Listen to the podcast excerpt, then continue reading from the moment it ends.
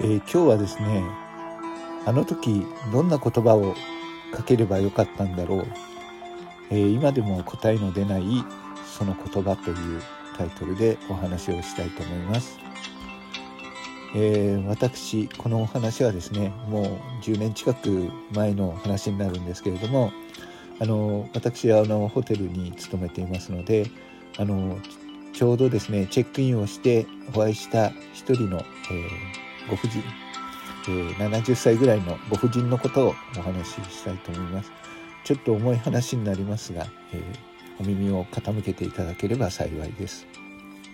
あのその方チェックインされた時にですね、であの最上、えー、まあ、ご葬儀があったんだと思うんですけど「まる西条はどう行けばいいですか?」ということを聞かれたので、まあ、あの歩いて行ける距離ではないですし、まあ、電車を使うこともないのでタクシーがよろしいかと思いますよということでじゃあ後であのタクシーを呼んでいただけますか？ということで。でその方チェックインされて何分後かにあの喪服に着替えて降りてらっしゃいました。でまあタクシーも手配したんですけどちょっとまあ様子があの私とお話ししたいような感じで何か言いたげな感じだったのでまあロビーに出てですねその方とお話をしました。ですごくまあ喪服を着たせいもあるのかすごく小さく見えてすごく寂しそうだったんですね。でそしたらその方があのお話しし始めまして「実は兄が死んだんです」って話し始めたんですよ。でたった一人の兄でとってもいい兄だったんですよっていうふうに言ってるんですね。であのそれはお辛いですねということでであの私これからどうやって生きていけばいいですかね？って言うんでいやいやそんなことをおっしゃらないであの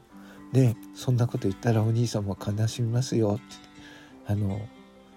頑張ってくださいねって言って元気出してくださいねぐらいな感じだったんですけど本当にいい兄だったんです。なんでこんな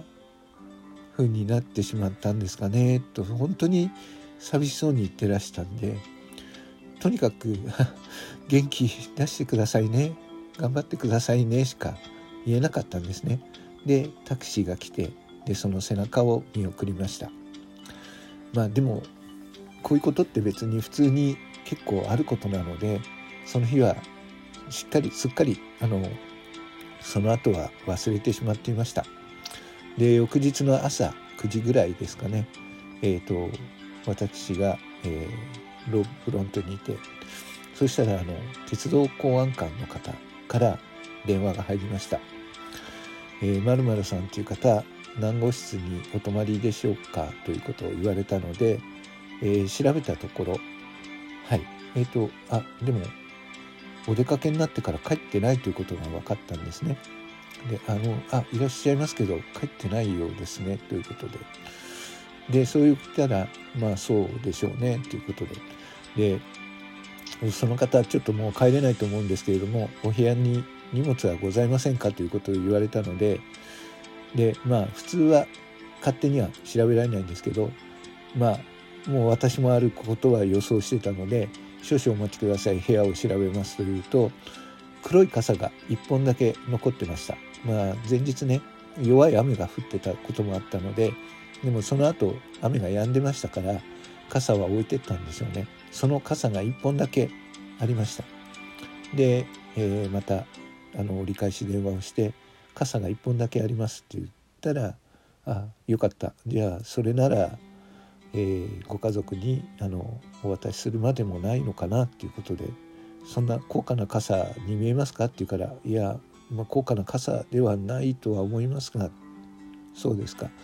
じゃあそれはあのホテルの方であのどういうふうにするのか分かりませんが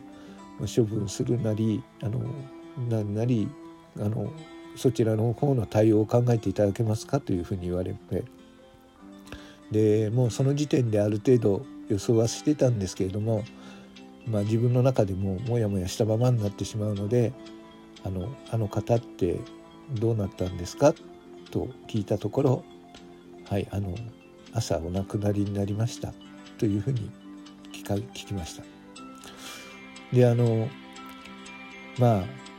鉄道公安官の方から電話あった時に、まあ、あの斎場はあの電車を使うようなところではなかったしでましてやね一人で泊まりに来てた方が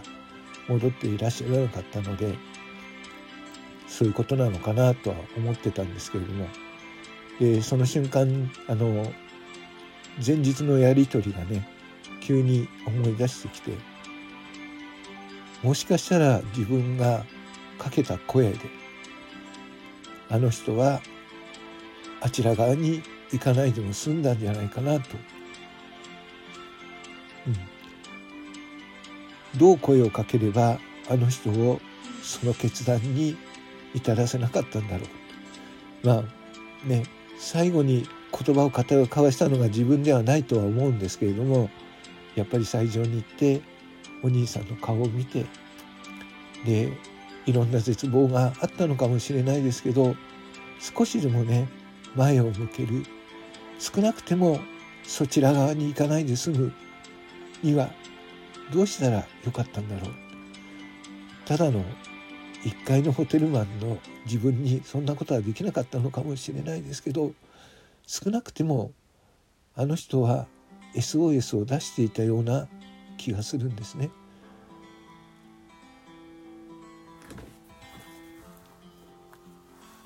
でその SOS に応えられなかったからまあその方は手の届かない向こう側に行ってしまったんだと思います。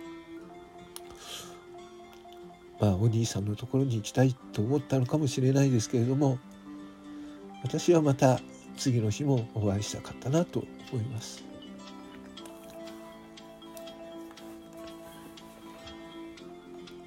まあ、この時から、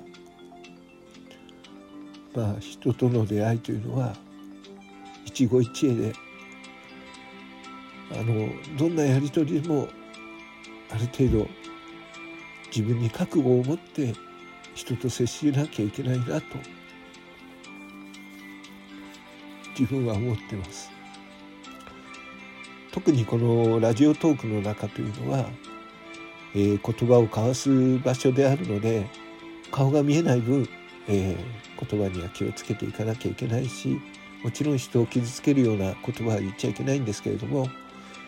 安易に頑張ってとか無責任に頑張ってくださいねとは言っちゃいけないのかもしれないです。じゃあ何の言葉をかければいいのかというといまだにその答えが出てないんですけれどもうんその言葉をずっと探しているという感じかな。はいえー、今日は未だに答えが出ないその言葉について、えー、お話ししてみました。ありがとうございました。